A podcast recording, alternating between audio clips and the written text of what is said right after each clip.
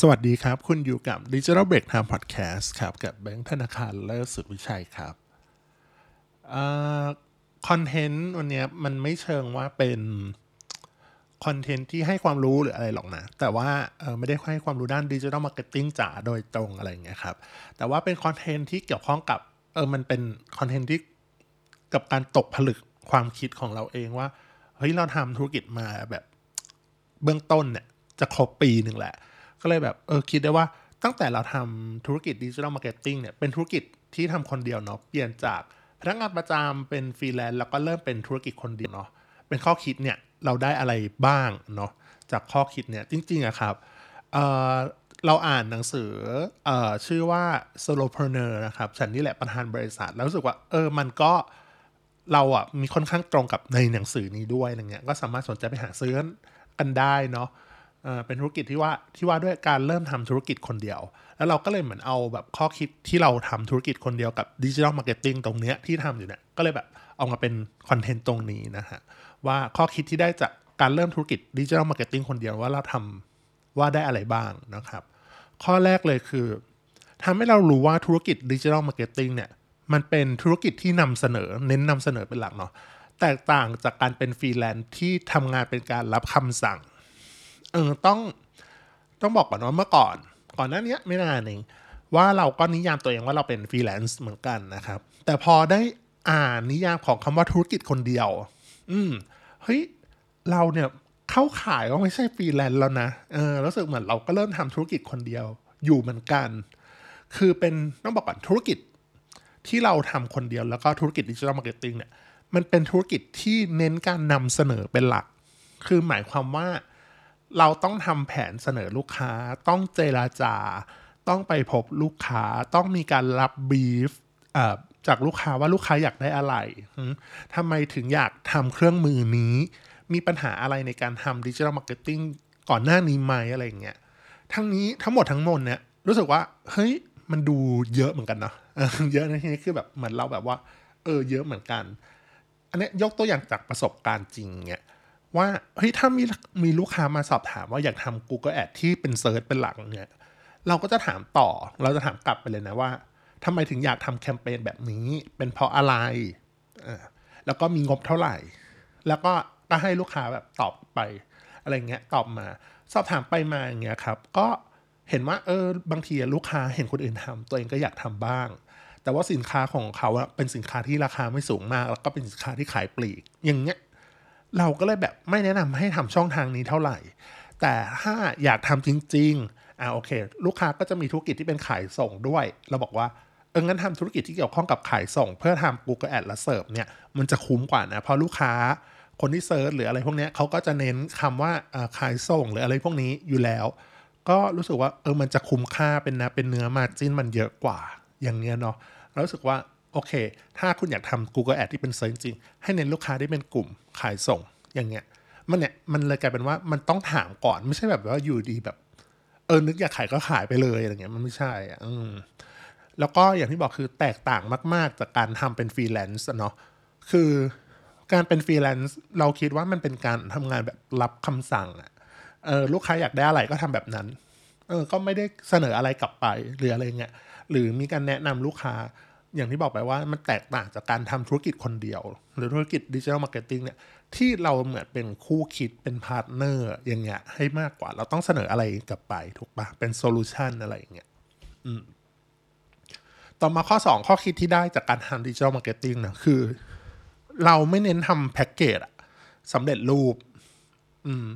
เราจะดีไซน์เฉพาะแผนการตลาด digital marketing เนี่ยตามความต้องการของลูกค้าตาม brief อืม คือเราไม่แน่ใจว่าคนที่เคยจ้างหรืออะไรเงี้ยครับ หลายคนที่เคยจ้างทำ digital marketing ไม่ว่าจะเป็นเอเจนซี่ด้วยการเอเจนซี่เนี่ยหรือฟรีแลนซ์เองก็ตามเนี่ยน่าจะเคยเห็นรูปแบบการทำแพ็กเกจเสนอราคาแบบตายตัว อยากได้เครื่องมือนี้เงินจำนวนนี้ เริ่มต้นจำนวนนี้ใส่เท่าไหร่อะไรราคาเท่าไหร่ ซึ่งเป็นกลางเลยตึ๊ดตึ๊ดแน่นอนว่าอาจจะมีแพ็กเกจเริ่มต้นแพ็กเกจขนาดกลางแพ็กเกจขนาดสูง ซึ่ง การทำแพ็กเกจอย่างเงี้ย มันมีข้อดีของมันอยู่นะ ต้องบอกมันมีข้อดีคือทำให้ลูกค้าแบบรู้ค่าใช้จ่ายประเมินราคาได้อะไรอย่างรวดเร็วอย่างเงี้ย เหมาะกับเขาเรียกอะไรเหมาะกับเอเจนซี่หรือเหมาะกับฟรีแลนซ์ที่มีลูกค้าติดต่อจำนวนเยอะๆใช่อันนี้เหมือนคัดกรองลูกค้าไปในตัวอะไรเงี้ยทุกคนก็จะเห็นเป็นภาพเดียวกัน หรือว่าคนที่เป็นเอเจนซี่ก็จะแบบเออเขาเรียกอะไรมีลูกจ้างหลายคนอะไรเงี้ยก็เหมือนมีแพ็กเกจตรงนี้นะเออว่าทำให้ทุกคนแบบเห็นเป็นภาพเดียวกัน แต่อันเนี้ยจากการทำงาน digital marketing แบบของตัวผู้เขียนเองอะจริง ๆ เลยเนี่ย ลูกค้าเนี่ยมีความต้องการแบบหลากหลายรูปแบบมาก คือมันไม่ใช่แบบว่าแพ็กเกจที่เราทำมาสามารถ one size fit all ได้ทุกได้ทุกลูกค้าเนาะตั้งแต่ลูกค้าเนี่ยบางทีจะมีตั้งแต่งบน้อย งบปานกลางงบ เยอะอยากทำหลายสินค้ามีหลายบริการ มีหลายอย่างที่ต้องโฟกัส มีทั้งธุรกิจรูปแบบ B2B B2C แล้วก็เอาเข้าจริง ๆอะนะ คือแพ็กเกจเนี่ย ไม่สามารถเอาไปสวมครอบได้อะเออ อันนี้คือแล้วแต่คนนะ แต่ว่าเราคิดว่ามันเป็นอย่างนี้ คือมันไม่เหมือนกันเลย คือแต่ละธุรกิจเนี่ยมีความแตกต่างตัวเองมาก เอาบางอย่างอาจจะเหมือนกันเป็น B2B เหมือนกัน แต่ว่า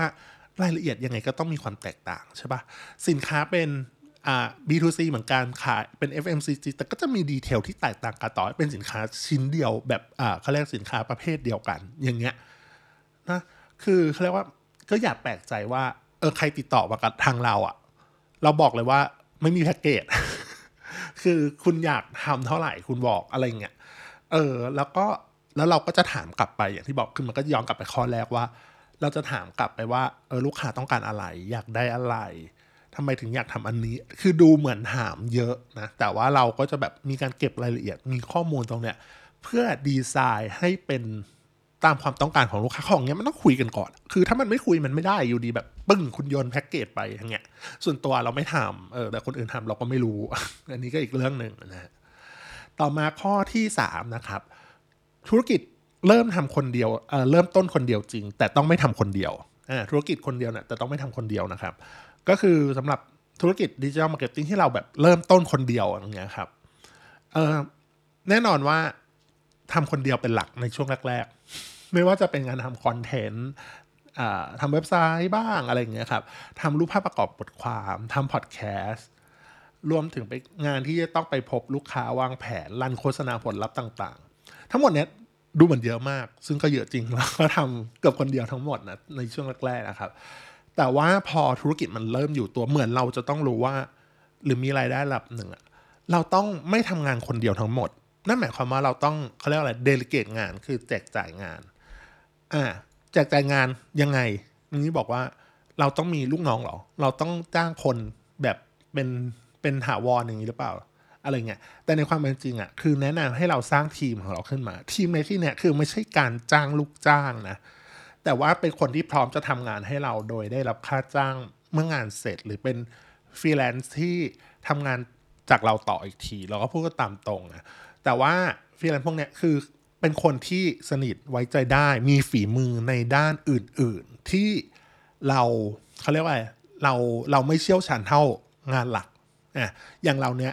เราจะเชี่ยวชาญทางด้านวางแผน bidding optimize ทำพวกนี้เราจะทำตรงนี้เอง ใช้คำว่าเราทำตรงนี้เองเลย แต่บางอย่างไม่จำเป็นต้องเราทำก็ได้ไง เช่นปัจจุบันเนี้ยบอกเรายังเขียนเอง แต่ในอนาคตเราก็แบบพิจารณาแล้วเหมือนกันว่าเออเราต้องหาคนอื่นมาช่วยเขียนไหมอ่ามีบ้าง อันนี้เราพูดตามตรงมันต้องมีบ้างถูกปะหรือว่าอ่าลูกค้าต้องการเราจ้างทำ ACO หรือทำบอกอย่างเงี้ยคอนเทนต์อย่างเงี้ย โอเค เราเขียนบอกเป็นถูกปะแต่ว่าเราไม่จำเป็นต้องเขียนเองถูกไหมเราให้คนอื่นที่มีความรู้ทางด้านธุรกิจนั้น ๆ หรืออะไรเงี้ยเขียน แต่เราก็จะโฟกัสด้าน keyword ด้าน structureว่าต้องใส่อะไรอยู่ตรงไหน อะไรอย่างเงี้ย คือเหมือนเราเป็นคน Q4 อีกที เราอาจจะไม่ต้องทำเว็บเองเราอาจจะจ้างคนอื่นทำเว็บ ถูกปะจ้างอีกทีหนึ่งแต่ว่าคนคนนั้นมีฝีมือทางด้านการทำเว็บ เรามา Q4 อีกทีว่าเว็บ ใช้งานได้ไหม กดคลิกแล้วไปไหน กดคลิกแล้วได้ไหม tracking เราอาจจะเป็นคนติดอะไรอย่างเงี้ย conversion เราเป็นคนติด ซึ่งพวกเนี้ยคือมันต้องพอทำไปพวกเนี้ยมันต้องกระจายงาน อย่าพยายามรวบงานไว้คนเดียว เพราะรวบงานคนเดียวคือเหนื่อย อันดับที่หนึ่งคือคุณจะเหนื่อยจริง ๆ เพราะเราเคยทำมาแล้ว ปัจจุบันนี้คือ เราก็เดลิเกตงานที่คิดว่าคนอื่นทำได้ดีกว่าเรา ให้คนอื่นทำให้คนคนนั้นทำเรามีหน้าที่เป็น QC หรือตรวจสอบอีกที แต่งานที่เราทำเองงานที่เราเก่งมากๆเอ็กซ์เพรสแล้วยังพอทำได้เรารู้สึกว่า โอเค ฉันต้องทำตรงนี้แหละ ถูกไหมอืมเราก็แค่ตรวจคุณภาพว่าคุณภาพงานได้ไหมก่อนที่จะส่งลูกค้า อย่างเงี้ยครับ อืมต้องบอกก่อนว่าการทำธุรกิจด้าน digital marketing อะจริงๆธุรกิจด้านอื่นด้วยนะ ในช่วงแรกๆเนาะเป็นการรวม specialist เขาเรียกอะไรมักจะเป็นการเขาเรียกอะไรเริ่มจากการเป็น specialist หรือคนที่เก่งด้านใดด้านหนึ่งอย่างอย่างเราเนี่ยอะแหมเหมือนอวยตัวเองนะว่าเราเก่งด้านนี้คือประมาณหนึ่งแล้วกัน ใช้คำนี้ แต่ว่าเมื่อคุณรวมทีมได้ ใช้คำว่ารวมทีม specialist หลาย ๆ คนที่เก่งคนละด้าน หรือจะเก่งด้านเดียวกับคุณก็ได้นะเก่งหลาย ๆ คน มันจะกลายเป็น generalist ขึ้นมาเป็นทีมเลย รู้สึกว่า เอ้ย แล้วการรวมทีมต่อไปเนี่ย มันก็จะกลายเป็นแบบทีมฟอร์มทีมที่ไม่ใช่เป็นลูกจ้างอะ่ะ เหมือนทีมที่มีความสัมพันธ์ ซึ่งกันและกัน โอเค คนคนนี้เป็นเพื่อนเป็นอดีตเพื่อนร่วมงาน เมื่อก่อนเคยทำงานร่วมกันแล้วงานดีเราแบบ เอออยาก keep connection คนนี้ไว้ อะไรอย่างเงี้ย มันจะมีอย่างนี้แน่นอน ต่อมาข้อที่ 4 นะครับว่า ให้แยกกระเป๋าเงินส่วนตัวกับธุรกิจเนี่ยออกจากกันเลยต่างหาก แล้วก็อย่าลืมวางแผนภาษีด้วยเนาะ เป็นสิ่งพื้นฐานของการทำธุรกิจเลยในเรื่องเงิน คือการให้แยกกระเป๋าเงินส่วนตัวกับกระเป๋าธุรกิจออกจากกันเด็ดขาด เช่น เราไปรับงงรับงานมาปุ๊บ ให้ถือว่าเงินเนี้ยเป็นเงินที่ได้ที่ได้จากธุรกิจใช่ไหมมันก็ควรโอนเข้าบัญชีที่เกี่ยวข้องกับธุรกิจ บางคนบอกว่าต้องเราต้องจัดตั้งบริษัทก่อนหรือเปล่าหรืออะไรเงี้ย บอกไม่จำเป็นเลยนะครับ ให้คุณคิดว่าต่อให้คุณเริ่มทำงานคนเดียว เริ่มแรกก็จริงทำงานด้วย เป็นเป็นบุคคลธรรมดาอย่างเงี้ยคุณก็เปิดบัญชีสองบัญชีแยกไว้เลยต่างหาก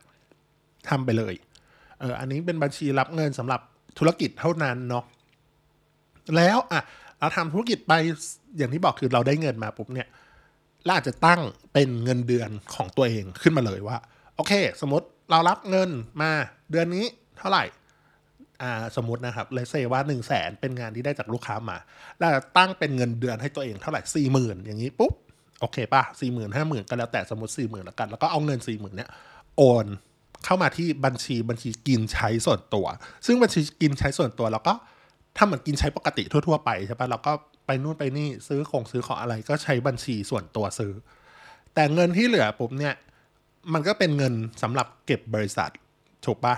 หรืออะไรวัดอะไรก็ว่ากันไปก็คือ มันก็คือเป็นเงินเงินที่ควรจะใช้จ่ายเพื่อ ใช้เพื่อธุรกิจดีกว่าเออยังไม่ถึงต้องตั้งเป็นบริษัทเนาะเพื่อธุรกิจอย่างเราเนี่ย พอแบบต้องทำพอดแคสต์ปุ๊บเราต้องซื้อไมค์ใช่ไหม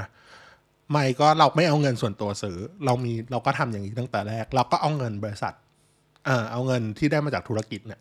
ซื้อใหม่เพราะว่ามันเอามาเป็นต่อยอดทางด้านการทำธุรกิจได้ถูกไหมไมค์ก็แพงเลยนะหมื่นหนึ่งอะไรเงี้ย พอซื้อหมื่นหนึ่งปุ๊บก็โอเค เราก็จะไม่เสียดายว่าใช้เงินตัวเองเราบอกโอเค มันคือเงินสำหรับทำธุรกิจใช้เพื่อการทำธุรกิจอ่าเท่านั้นส่วนเงินที่กระเป๋าแยกต่างหากก็คือ เป็นเงินกินใช้ทั่วๆไป นอกจากก็ไป management เอาว่า เราจะไปทำอะไรบ้างต้องเก็บไว้ด้วย แล้วก็อย่าลืมเก็บไว้ด้วยนะครับ แล้วก็อย่าลืมวางแผนภาษีเนาะเอ่อภาษีเนี่ยหนีไม่พ้นเออหนีแล้วอยู่รอบตัวเราเนาะ ซึ่งส่วนตัวเนี่ยเราเป็นบุคคลธรรมดาอยู่เราก็รับงานโดยการใช้บุคคลธรรมดานั่นแหละ ก็ดีลงานกับบริษัทโดยตรงบางที่หลาย ๆ ที่ใช้ก็ไม่ต้องที่ทุกที่เลย คือหักภาษีนะที่จ่ายสามเปอร์เซ็นอย่างเงี้ย เพราะฉะนั้นเนี่ย เมื่อถึงต้นปีทุก ๆ ต้นปีเราต้องยื่นภาษีเนาะในช่วงสามเดือนแรกเนี่ยควรอย่าลืมเก็บทวีห้าสิบเอาไว้เนาะว่าเป็นหลักฐานทุกครั้งที่เราได้รับเงินมา แล้วมีการหักภาษีหนะที่จ่าย แล้วก็ใบเนี้ย ไปทำเรื่องภาษีให้เรียบร้อยเผื่อบางทีเราซื้อพวกลดหย่อนเยอะๆ ก็เผื่อได้คืนขอคืนได้อาจจะต้องเสียเงินน้อยลงหรืออะไรเงี้ยเพราะว่าทุกครั้งที่เราโดนหักสามเปอร์เซ็นเข้าไปเนี่ย ถ้าเราลดหย่อนได้ประมาณหนึ่งเราสามารถขอคืนได้ อืมต้องใช้คำนี้แล้วก็ถ้าเขาเรียกว่าอะไร ถ้าถ้าเกิน 1.8 ล้านบาทรายได้เนาะ เกิน 1.8 ล้านบาทต่อปีเนี่ย จะต้องใช้ว่าใกล้เกินแล้วละกัน อาจต้องเริ่มคิดแล้วว่า อาจต้องจดทะเบียนบริษัทไหมต้องเป็นจด VAT ไหมหรืออะไรอย่างเงี้ย ซึ่งอันนั้นพูดตามตรงไม่ถึง ส่วนตัวยังไม่ถึง อาจต้องแบบมานั่งคิดกันตรงนี้ว่ายังไง คือตรงเนี้ยอยากให้วางแผนไว้เลยว่าเออมันมีเรื่องภาษีที่เข้ามาเกี่ยวข้องด้วยเนาะโอเค ทั้งหมดเรามาสรุปข้อคิดจากการทำธุรกิจ digital marketing ด้วยตัวคนเดียวเนาะเออเปลี่ยนจากฟรีแลนซ์กับพนักงานประจำนะครับว่าได้ข้อคิดอะไรมาบ้าง อย่างที่บอกคือเออสิ่งที่เราทำเนี่ย ก็มันมีค่ามาก ๆ เลยอะธุรกิจเออแบบข้อคิดที่เรากล่าวมาอย่างเงี้ยครับ คนที่เคยทำงานด้วยลูกค้าที่ดี ตอนนี้คือเราก็มีเวลาบ้างบางส่วน ถึงแม้งานมันก็จะหนักเหมือนกันนะงานมันก็เยอะเหมือนกัน รายได้ที่มากขึ้น แต่ว่าสิ่งที่เราตัดสินใจมาแล้วเนาะณตอนนั้นเนี่ยตอนที่ออกจากงานประจำเนี่ยครับก็ถือว่าเป็นสิ่งที่เกิดขึ้นแล้วดีเสมออย่างนี้เนาะแล้วก็สุดท้ายนี้ใครทำงานทางด้านสาย digital marketing โอเค มีความชอบเป็นทุนเดิมอยู่แล้ว อยากจะหาลู่ทางมาทำธุรกิจคนเดียวเนี่ย ก็ขอเป็นกำลังใจให้กับทุกคนในสายงาน digital marketing เหมือนกันนะครับอ่าสำหรับวันนี้ขอบคุณมากครับ อย่าลืมกดไลค์กดติดตามกดแชร์กด Subscribe ให้ด้วยครับ ขอบคุณครับ สวัสดีครับ